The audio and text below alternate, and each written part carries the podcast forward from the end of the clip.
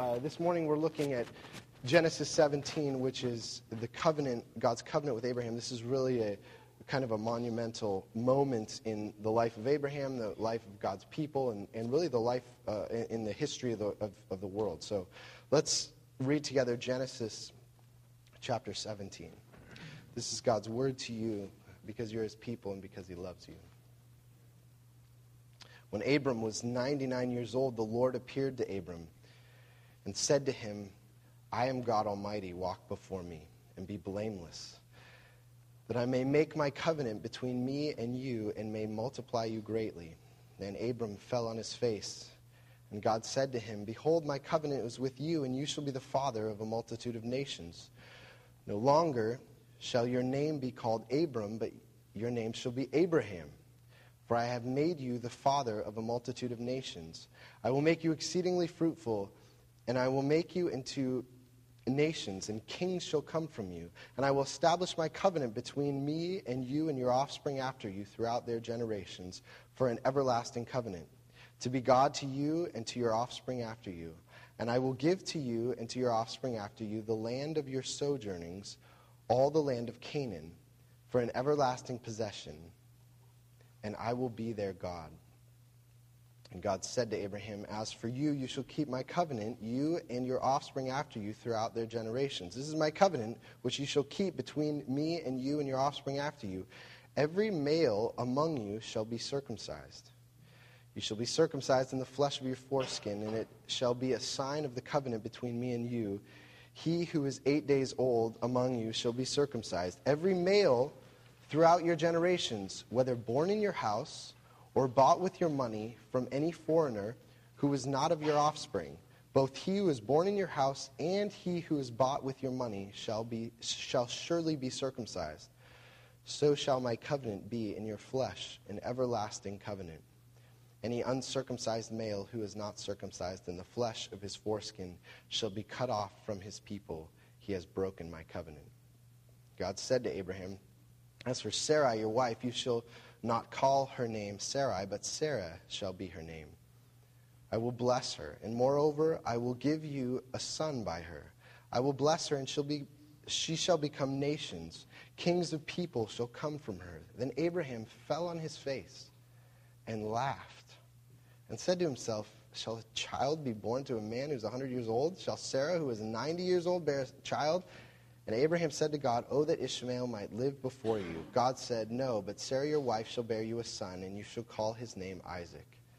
I will establish my covenant with him as an everlasting covenant for his offspring after him. As for Ishmael, I have, I have heard you. Behold, I have blessed him and will make him fruitful and multiply him greatly. He shall father twelve princes, and I will make him into a great nation. But I will establish my covenant with Isaac whom Sarah shall bear to you at this time next year. When he had finished talking with him, God went up from Abraham. Then Abraham took Ishmael his son and all those born in his house or bought with his money, every male among the men of Abraham's house, and he circumcised, circumcised the flesh of their foreskins that very day, as God had said to him. Abraham was 99 years old when he was circumcised in the flesh of his foreskin, and Ishmael, his son, was 13 years old when he was circumcised in the flesh of his foreskin. That very day, Abraham and his son Ishmael were circumcised, and all the men of his house, those born in the house and those bought with money from a foreigner, were circumcised with him. A lot of circumcising going on in, uh, in this chapter. Uh, let's, let's pray together.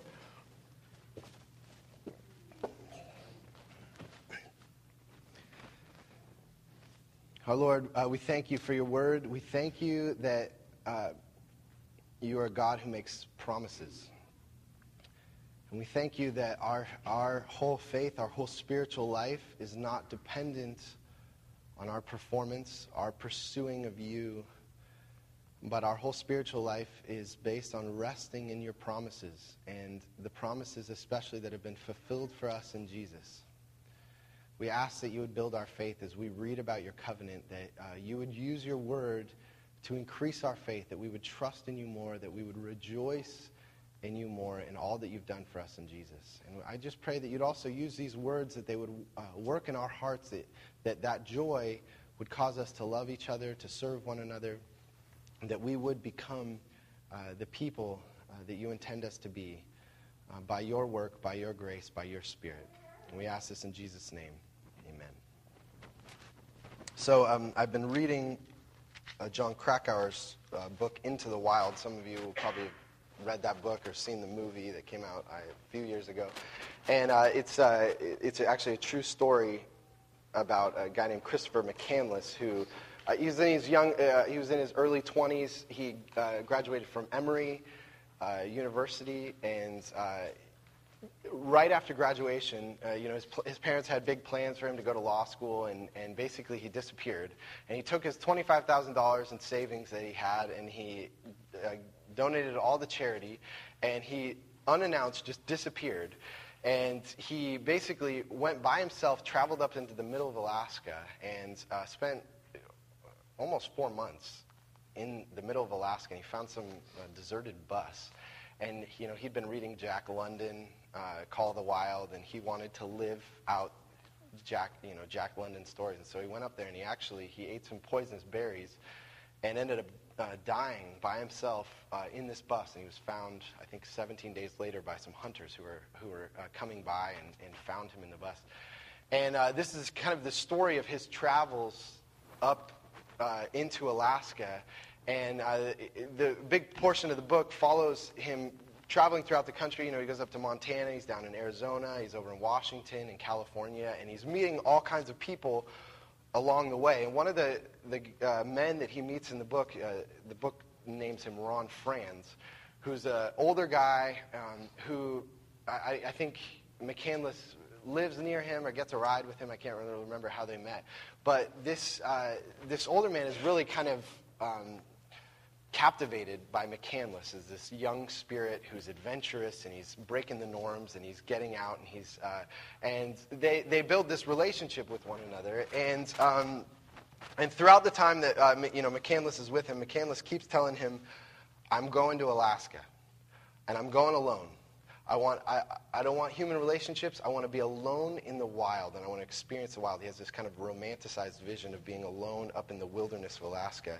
And uh, right uh, at the end of his stay with Ron Franz, who's this older guy, Ron Franz kind of goes out on a limb, and he just loves this young kid. And he says, I, you know, my, uh, my parents, I was an only child, and my only son is, is died. And so I, I'm the end of my family line. There's not going to be a family line. And he had known that, that uh, McCandless was kind of running away from his family. He said, what would you think about if I adopted you and you could be, become my son, and then I could have a, a line that will continue after me. It's kind of this risk to go out and solidify their relationship with one another. And McCandless kind of freaks out. He changes the subject. He's like, oh, we'll talk about it when I get back from Alaska.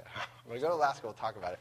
And this is what Krakauer says about McCandless uh, right after that. He says, McCandless was thrilled to be on his way north, and he was relieved as well relieved that he had again evaded the impending threat of human intimacy, of friendship, and all the messy emotional baggage that comes with it.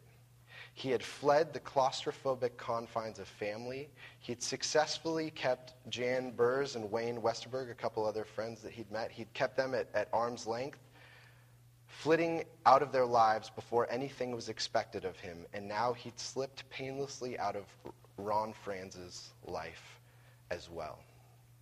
So here's this young guy. He wants to go be alone in Alaska. And to him, human intimacy, uh, being intimate, is a threat to his life.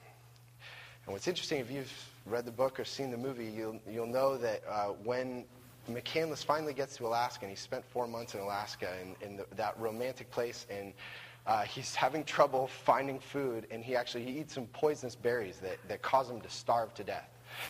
And he's starving to death alone in this bus. And uh, we have, you know, his journals were found. And one of his last statements that he wrote in one of his books is that happiness is only real when it's shared.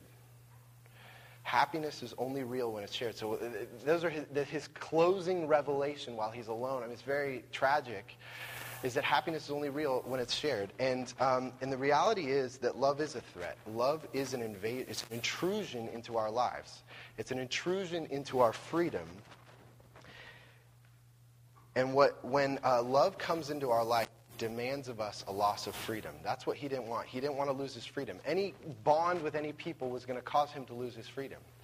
And yet at the same time, we know that deep happiness only, I mean, we know that only comes from love.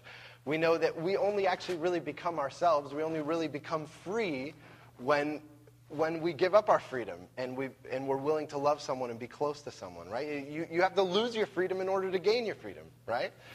And uh, actually, I remember, you know, when Shannon and I were first dating and uh, we were 18, we were very giddy and happy. And, um, you know, early on, I, I, I remember I asked her, I said, you know, when do you, you know that you love someone? Right? She's getting embarrassed now. I'm sharing. So, uh, you know, when do you when do you know that you love someone? And you know, I was looking for like kind of a logical uh, conversation to have about um, how so we could really define this, and I thought it was going to be very controlled. And all of a sudden, she says, "Well, I think I love you."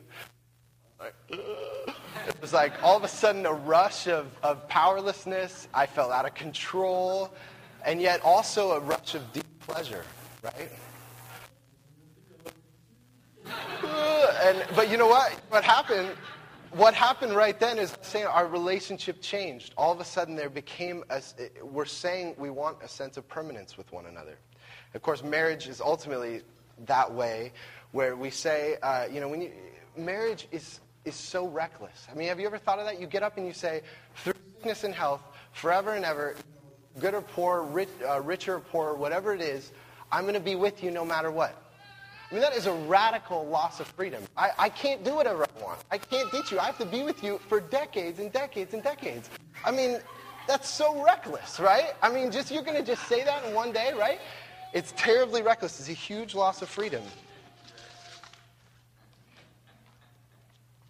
And let me just uh, say that um, these things, adopting someone, asking someone if, you, if they could be your son, saying I love you to someone, getting married, what all of these things are is what the Bible calls covenantal acts. They're acts of covenanting, where we say, I want to lose my freedom so that I can have you. That's what a covenant is, is I'm going to give myself to you, and I'm going to actually demand of you love back so that I can have you. And um, I'll tell you that the God who haunts us throughout every page of the Bible is a covenant making God. He is constantly making covenants. And that here's God who comes to, you know, Abraham, who's such a roller coaster. He's up and down, and he's, uh, he's sinning, and he's being faithless, and he's disobeying God. And God says to him, I will be your God. God wants the claustrophobia. He wants that claustrophobia of saying, I'm going to have to take care of you no matter what. I'm going to have to be there for you no matter what. I want to lose my freedom so that I can have you. And you know, when we, you hear this a lot in, uh, in the church about that being a Christian means having a relationship with God, which is kind of, which is very true, um, but it's kind of vague. The Bible never uses that word relationship. The word that the Bible uses to define our relationship with God is a covenant. It is God saying, I want to lose my freedom because I want to have you. And so what we're going to do this morning is it's very powerful when God does that. You know that it's very powerful when a human does that. When a person does that to us, it changes our lives. It tra- you know, wonderful things happen. Wonderful things happen when God does that. And here we are in Genesis 17, and God is making a covenant. This is um, you know, I should say this. Most of the Bible, one way that you could summarize what most of the Bible is about is, is something called the covenant of grace. There, there's all these covenants throughout the Bible, but they're really all about one covenant, a covenant of grace, where God is reconciling a people to himself to be his own, that he's rescuing and saving. And so here's really the beginning is with Abraham is where we see the beginnings of that covenant. So what I want to do is we uh, look at this passage together as I just want to answer three questions. What does God promise in this covenant? What is it?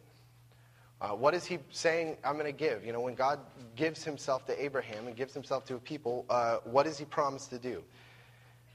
Second, how is it fulfilled? Interesting things here. Uh, that we'll get back to the circumcising that was going on there at the end. A lot of circumcising going on. We'll, we'll get to that. And lastly, what does it do to us? When you come into that kind of relationship and God says, I want to lose my freedom to bind myself to you, what does that do to you? What kind of person does that make you into? So those are the three things we're going to look at, and I hope uh, as we do that, we'll see just how beautiful God is, the God that we meet in the Bible. So, first, what does God promise in the covenant? And uh, the way I see it, I see essentially three things that God's promising in this passage. I'm, I'm going to spend quite a lot of time on this. Um, first, he's promising a people. Second, land. And third, himself. God is promising himself, okay? People, land, and himself. So first, people. And, uh, you know, God makes a covenant with Abraham. He says, you know, Abraham, you're not enough. I want nations. You know, he starts talking about nations and kings. I want a whole mass of people. One person is not enough. I need a whole people. And this is what he says, verse 3. Then Abram fell on his face, and God said to him, Behold, my covenant is with you, and you shall be the father of a multitude of nations. No longer shall your name be called Abram, but your name shall be Abraham, for I have made you the father of a multitude of nations. I will make you exceedingly fruitful, and I will make you into nations, and kings shall come from you. Now, this is the, the, um, the beginning of what will become the chosen people. You know, in the Old Testament, there's Israel who are the chosen people. But one of the things that we find out in the Bible is that the children of Abraham, to be one of Abraham's descendants, you know, you know, nations will come from you, is what he says. Is it doesn't just mean that you're one of his uh, biological descendants, but Abraham's children are the people who have the faith of Abraham. And so that, that's us right? It's, it's, it turns out it's much broader than just Israel. As, as many people will come and believe in Abraham's God, they become a part of his family. And so God is gathering all kinds of people. And God says, I'm going to promise to gather all kinds of people, nations, kings. And, you know, we see that now. I mean, we have the benefit that uh, Abraham didn't see. We can look and we see in every nation there are Christians that are worshiping God and loving him. And the gospel is spread uh, to all ethnic groups and continents. And, uh, and so God is making this giant family where he's bringing, bringing people in. And so what we have to see um, is that when Abraham's placing his covenant love on Abraham, it's not just on Abraham, but it's on us too. These promises are for us. And I think it's, it's, there's some surprising, you know, who's included in the people? Who's in, included in the people that uh, God is promising to Abraham? I think that there's in, some interesting uh, inclusions. The first thing that is included, the first group of people that are included are children. Now look again at what it says in verse 11. You shall be circumcised in the flesh of your foreskin, and it shall be a sign of the covenant between me and you. So he says, uh, I'm going to give you a sign of the covenant I'm making with you. Uh, is circumcision, is a mark of it. And then he goes on to say, He who is eight days old among you shall also be circumcised. And so Abraham has this spiritual um, relationship with God, yet he says, this relationship is also for your children.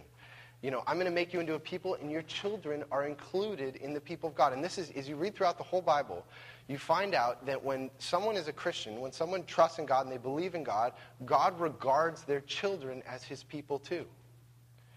There's a tremendous amount of hope in that. You know, uh, this was a big hope for Shannon and I actually when we were starting a family. As we, as we, uh, uh you know, God rescued me. God intruded into my life and uh, come and rescue, came and rescued me and poured his grace out into my life. And it turns out that he doesn't want the grace to just stop with me. He wants his grace to run in the lines of generations. And that's in, in the people of God, it's, it's woven in there right at the beginning. As soon as he says, I'm going to give you the, the sign of, of covenant, it's going to be to your children too. And what that means, you know, you see all these kids running around here. Uh, God regards them as part of this community, as part of the people of God, as part of his family. And that's, a, that's their identity. They, that's a great privilege to them that they get to grow up understanding that I'm one of God's people and that I have the promises. The promises are for me as well. God's bound himself to me. God's promised himself to me. And so, uh, first group that's included, not just adults, not just people who are old enough to have sophisticated, sophisticated sophisticated conversations about God and spirituality, but children are to grow up knowing that God loves them. Okay? Second group of people that uh, are included are outsiders. You know, uh, many, many people think that the whole idea of uh, chosen people, you know, that God chose this one people, is uh, just creates a sense of superiority. You know, like, oh, we're the chosen people, and uh, you're all a bunch of dirty pagans. You're the outsiders. You're the people that God has rejected. We're the people that He loves. You know, actually, one of the uh, if you've if you've read the Harry Potter series, that, that's one of the main storylines that's getting played on in Harry Potter. Is there's the pure-blooded wizards, and then there's the the mixed blood uh, um, uh, humans, you know, human wizards or whatever they are. I don't know. And one of the big storylines is that the evil people want pure-blooded ethnic group who are kind of the chosen people. And uh, the storyline is, you know, Harry Potter's kind of bridging them and mixing them together and stuff like that. And what and that's one of the, what that's a play on is that in our that, that's one of the big problems that people have with Christianity and religion is they says that what religions do is they create chosen people. And so there's a group of people that think they are superior to everyone else because they're the ones that God has chosen and uh, that God loves, and God's rejecting everyone else. Here we have God promising to Abraham a chosen people, and look what he does. Uh, in verse 12, God says to Abraham, Every male throughout your generations, whether born in your house or bought with your money from any foreigner who is not of your offspring, both he who is born in your house and he who is bought with your money, shall surely be circumcised. And from the outset, God is saying, listen, Abraham, I'm not, I'm not choosing your ethnic group to be superior to everyone else. This is an open community. And when someone comes in contact with you and builds a relationship with you, they come into your house, they work for you, the covenant is open to them too. And I want you to include them. He's commanded to include them. And so the, the chosen people from the beginning was never an inclusive or exclusive group. It was always inclusive. And that's one of the things, of course, you know, for us as a church, and I think we do, we have to rem- remember that in our church. You know, we're, we're a church, we're a church plant. And we're in a transitional period uh, right now that some of you are feeling. You know, some of you have been with us for, for a long time. You know, we started in our living room, uh, just a few of us, and it, you know, it definitely it, our church had a family feel. Uh, you knew everyone there. You knew everyone's name. You knew the story about everyone there. And as our church grows, there you lose some of that, and uh, because now most of you probably don't know everyone who's sitting here. You probably don't uh, there's, there's a growing sense of, of, I don't know everyone who's here. And we could miss that sense of like, wow, I want to be the family. I want to be tight knit. I want everyone together. But listen, our, the, the chosen community, God's people, is always inclusive. It's always inviting people in. And from the very beginning, God is saying to Abraham, I don't just want your children, your ethnic group in. When someone comes into your family, into your household, and they're, they're a foreigner, you treat them as part of the people of God. You welcome them you give them the promises. That's amazing, right here in the beginning. So surprising. Not an, not a, an exclusive ethnic group, not an exclusive chosen people, but an open chosen people. Okay? So the third, so that, so children included, outsiders are included, who come in and are, are coming into the people of God. The third group that's included are slaves. You notice that in verse 12 as well. The, uh, you know, people um, whether born in your house or bought with your money.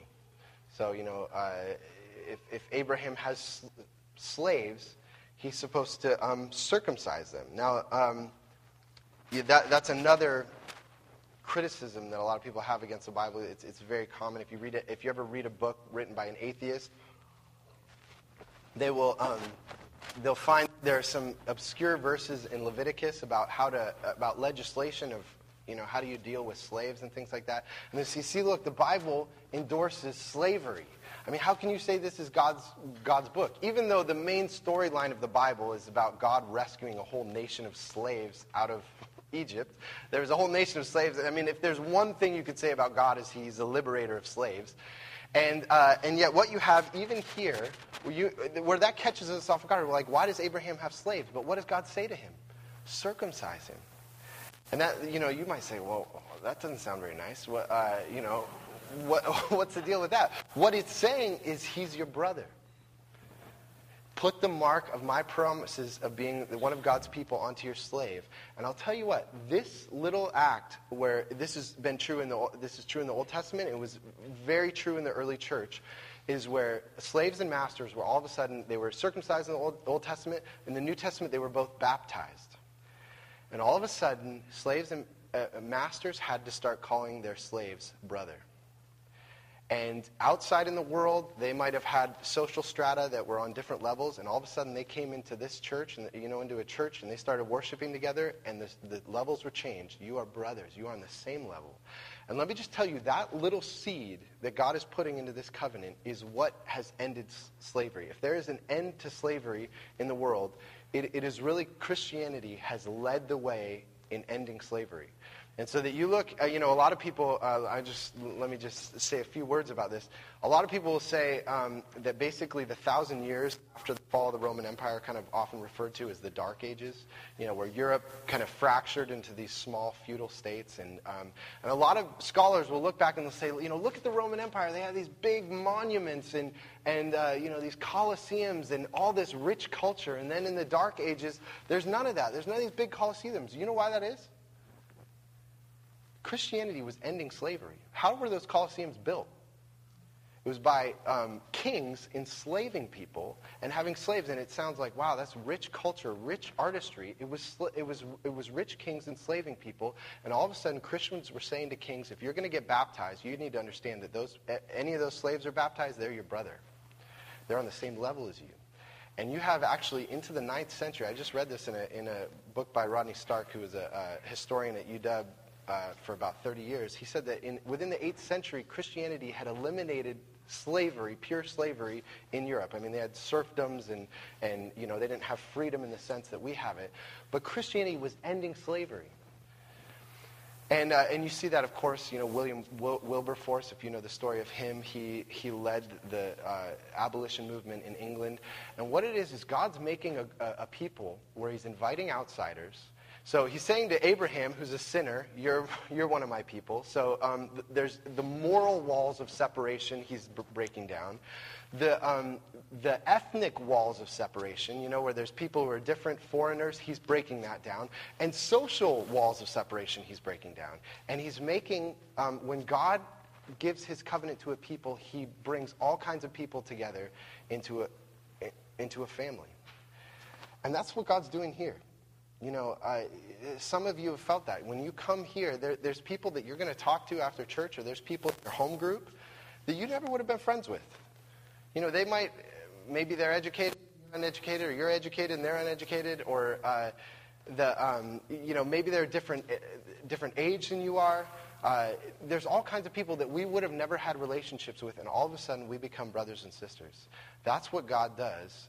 Uh, when God starts making covenant promises, he makes a people, he makes communities like that. So the first thing that God promises, sorry, that's the first sub point, sorry, of, uh, um, is he makes a people. But the second thing that God promises uh, is not just a people to Abraham, but he also promises a land. And uh, you can see that there in, in verse 8. And I will give to you and to your offspring after you the land of your sojourning, all the land of Canaan, for an everlasting possession. So throughout the, the, the, the, Old Testament, there's this promise of God's people moving into a land. And, and the land has this very Edenic feel to it. It's, uh, you know, there's orchards and, you know, you're having babies and there's sheep. And it's a very uh, fruitful, productive life of living in God's earth.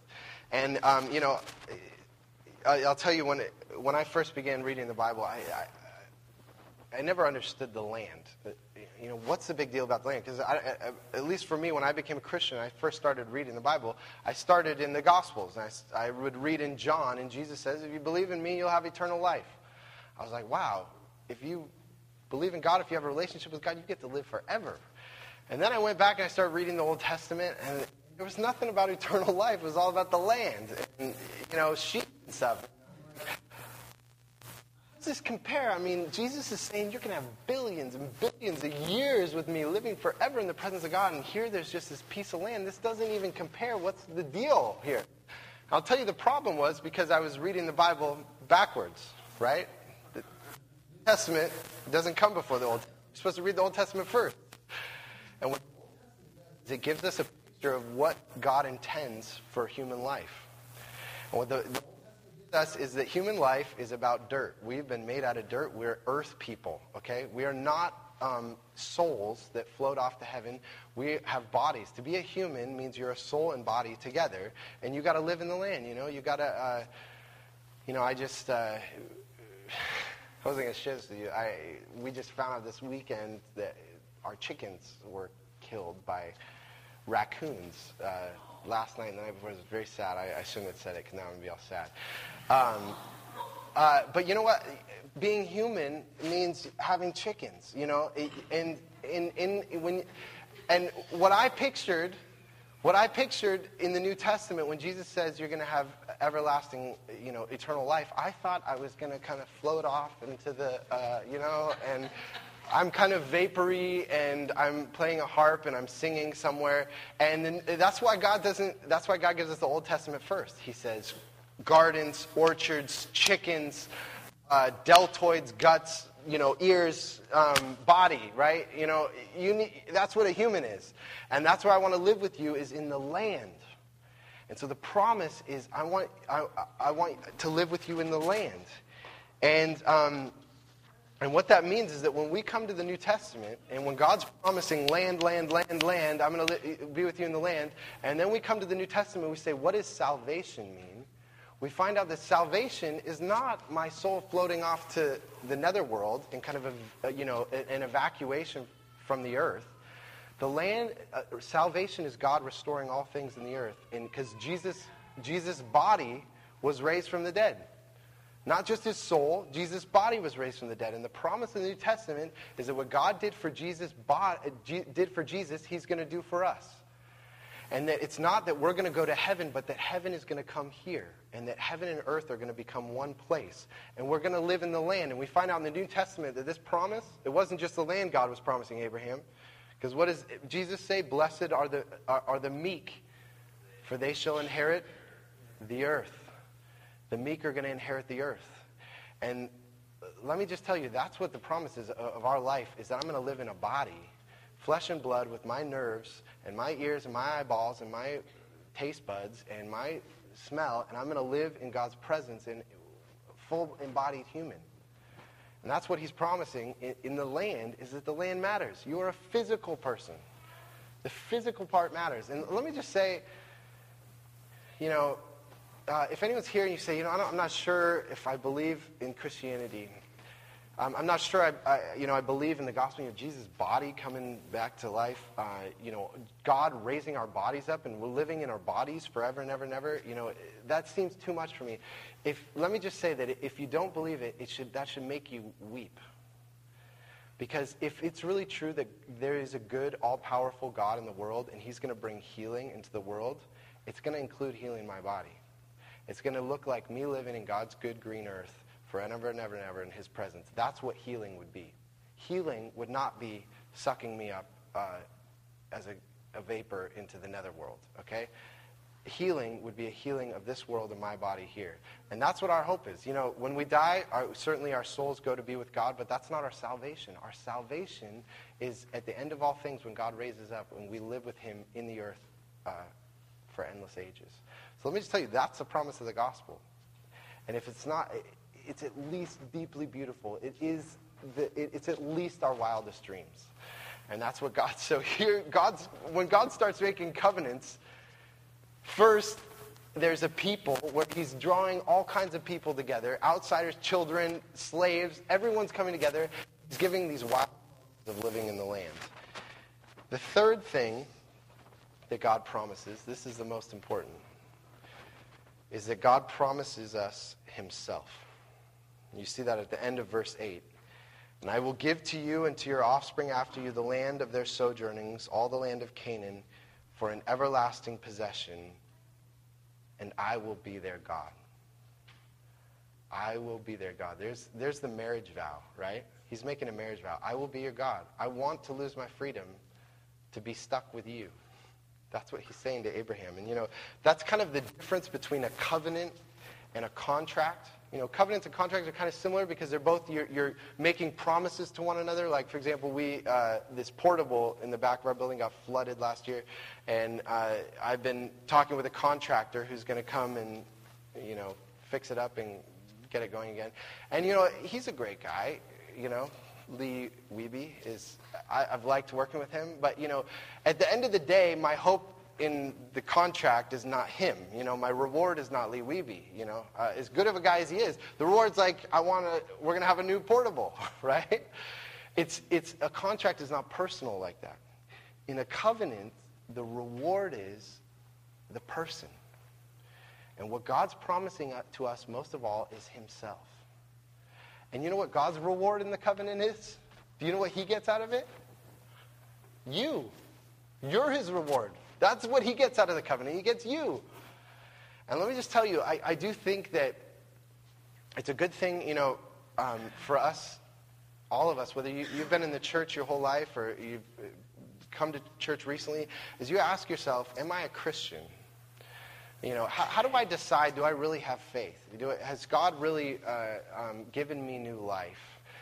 You know, you can't look at, do I sin? Because you're going to sin your whole life, whether you're a Christian or not. Christians sin their whole life, and they sin every day. There's a, one of the questions you can ask is at the very bottom of who I am, under my sin, even though I don't live this way every day, would I really want to be with God forever? If I could be free from sin and I could be with him and be in his presence, would that, um, would that be a reward enough? If I lost everything else but could have that, would I want that? And that gives a sense to your heart of, uh, he's what I want. Now, do I live that way? Do I go after other things? You know, throughout my week, yes, yes, all those things happen.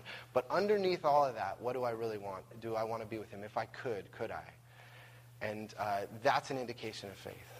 And so here we have, look at how big this covenant is. God is entering into a promise uh, with Abraham, and he's saying, I'm going to bring all kinds of people from all kinds of nations, and I'm going to make a giant family, and I'm going to give them not just, actually not just this land, it's going to be the whole earth, and they're going to live with me, and I'm going to give myself to them because I want them. This beautiful picture of what God's promising, it's huge, okay? Now, that was my first point. The, the next two, my next two are shorter, okay? so, what did God promise people, land, himself? Second,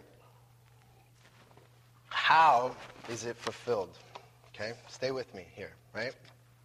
And I think uh, what we see in this chapter is that there's two means by which God is going to bring his prom- promises to Abraham and, to us, I think. First, through a promised son, and second, through blood through a promised son and through blood. So you can see uh, in verse 15, and God said to Abraham, so first a promised son. I'm just going to say a few words about this. And God said to Abraham, As for Sarai, your wife, you shall uh, not call her name Sarai, but Sarah shall be her name. I will bless her, and moreover, I will give you a son by her. And uh, uh, also in verse 18, uh, but Sarah, your wife, shall bear you a son, and you shall call his name Isaac. And um, the promises uh, that God is giving, he says, the primary way that they're going to come to you is through uh, a son that I'm going to give to you through Sarah. And uh, so that, you know, the, the, Sarah is going to have kind of a miraculous, uh, uh, she's not going to have a birth. She's going to miraculous, miraculously get pregnant because uh, she's 90 years old. Here's this old woman, and I'm going to, I'm going she's going to get pregnant. She's going to have a baby. Old 90 year old woman's going to have a baby. And, uh, and through her, that's where a people is going to come out of you. And there, that people is going to go live in this land. But one of the things you see is that Isaac doesn't really fulfill all these promises. I mean, uh, Isaac uh, Abraham's kind of descendants, uh, biological descendants, but he can't bring all nations and people into this covenant people, right? And uh, you know, and Isaac uh, can lead the people into the land. He can live in live in the land, but he can't uh, cause them to live in the land forever and ever as an eternal possession, is what God has promised. And that's because Isaac is just a small picture of the greater Isaac who's going to come later. There's a greater Isaac who's going to have an even more miraculous birth, who's not going to be just born to a 90 year old woman, but he's going to be born to a virgin. And, uh, and he's actually going to gather people from all nations, and he is going to give them eternal life to actually live not just in the land of Canaan, but in the whole earth. And that's Jesus. And so, how is this promise fulfilled? It is through the promised Son. And the, the, the yearning that this passage gives us is a, is a looking forward to a promised Son who will bring about these promises. And the, and the promised Son is Jesus. But we also see that it's going to come through blood. Now, if up to this point in this series, since we started in, in September, if you have not been impressed with Abraham yet, if, if, if he uh, hasn't won your heart, I'm just going to read one verse, and I'm going to let him win you over, okay? Verse 24. Abraham was 99 years old when he was circumcised in the flesh of his foreskin. Wrinkly, wrinkly old Abraham is, God says, you got to have operation. You know, he didn't get numbed up. He didn't, he took it like a champ, okay? That, 99 years old. That really happened. Abraham really did that. Okay, that's that's impressive. And uh, you know, I'll tell you, in almost culture in history, in almost every culture in history, male uh, parts. Can I say? Uh, forgive me. The text led me here. So, male parts have always been a symbol of domination. They've always been a picture of being in control. And what's interesting about you know male parts is that they're also, you know, very hidden, sensitive part. They're, they're the most sensitive, you know, if you've ever been kicked in the st- stuff, guys, it's very sensitive, right? So it's a very strange thing that it's a symbol of domination, yet it's a hidden, very sensitive part. And um, what we find out later um, in Deuteronomy is that this act of circumcision is, is kind of a picture of actually what of, of what's happens in our hearts. Because in Deuteronomy it says it's not, you're not just supposed to be physically circumcised, but you need to have your heart circumcised. And what that means is that there is something in our hearts that longs for domination and for control. We want to be in control. And it is that longing for domination and control that sees God's love to us as a threat. And we say, I don't, I don't want you taking away my freedom. I don't want to enter into covenant with you. I don't want to enter into love. I don't want the chance of losing my freedom. I want to remain in control. And what God is saying is that that part of us needs to die. It needs to be cut out. It needs to be, the blood needs to be shed. And what's very interesting is that as you read through the Bible, the New Testament tells us, uh, and, and, you know, that part of our heart is sin, right? It's a part of our nature that says, I don't want God in my life. I want God at arm's length, and I want to be my own person. And we keep God at arm's length. That's sin. And the New Testament tells us that when Jesus came and he died on the cross, he became sin for us. He became that part of our hearts that needed to die, and he was crucified and it was killed. And Jesus is our circumcision. You know, I, I, often, I'll be talking with my kids about sin or, you know, if we're having a conversation and, and I'm saying, you know, there's something in you that you can't, you can't get that out of your heart.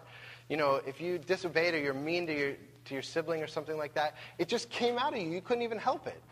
And, uh, and who's the only one who can take that out of your heart? And they say, Jesus is. And I said, what, what, did Jesus, what did Jesus do with your sin? And they say, he killed it on the cross. And that's what, when Jesus died on the cross, that part of us that needed to die died with him. And so the fulfillment of this covenant, the thing that is keeping us from drawing near to God, the thing that we need, we need a promised son and we need the blood shed. And it was, the blood was shed in Jesus. Jesus was the promised son. You know, actually, in the Old Testament, the sign of being in the covenant was circumcision. What's the sign in the New, New Testament? It's baptism. There's no more blood being shed right? The blood's already been shed in Jesus. So we don't, so, so we don't have a sign that in, in, in, involves shedding of blood. And so it is through Jesus. All these promises come to us when we come to Jesus by faith. Now, last point. What does that do to us? When we come by faith into this covenant with God, this relationship where God says, I will be your God, and we embrace that by faith, what does that do to us? Look at um, look with me at verse 17. Then Abraham fell on his face and laughed.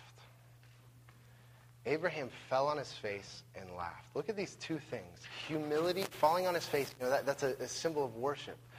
Deep humility before God, where he says, I don't deserve any of this. I can't win you over. My life is a complete roller coaster. You have no much idea how much of a roller coaster it is. And you're just pouring promises on me. You're promising me a son. You're promising people and land and kings and nations. And he just falls down before God in deep humility and says, I don't deserve any of this.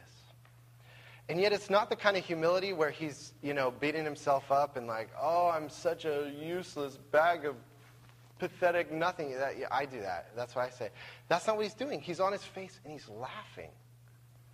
He's deeply humble, and yet there's this joy. There's a playfulness in him. Because he's like, he's like, my wife's 90, 90 wrinkly years old, and she's going to have a baby, and I'm 99 wrinkly years old. And, and uh, how amazing. And, and uh, it's seeing God's grace, seeing God's miraculous power, seeing God coming down and saying, I want to lose my freedom and I want to be your God. And not just your God, I want to be the God of all the people who have your faith and all of your children. And he's amazed. Let me just tell you that when you believe the gospel, when you trust in Jesus uh, as a Savior, that's the kind of life it creates in you. Is a life of humility where we fall on our face before God and yet a life of joy where we're laughing and we're amazed because it's all good news, right? We're going to live in the earth with chickens and, you know, and uh, in God's presence face to face. And so uh, let me just assure you, you know, I started this by saying uh, with the McCandless quote that happiness is only real when it's shared. And that's true for God. God says, my only happiness is real when it's shared with you. And uh, he invites you by faith to just receive it. So let's pray together. Our Lord, we thank you for your word. We thank you for the covenant. We thank you for Jesus, the one who in whom it's fulfilled. We pray that you would give us faith uh, to receive your love as we trust in you. We pray in Jesus' name. Amen.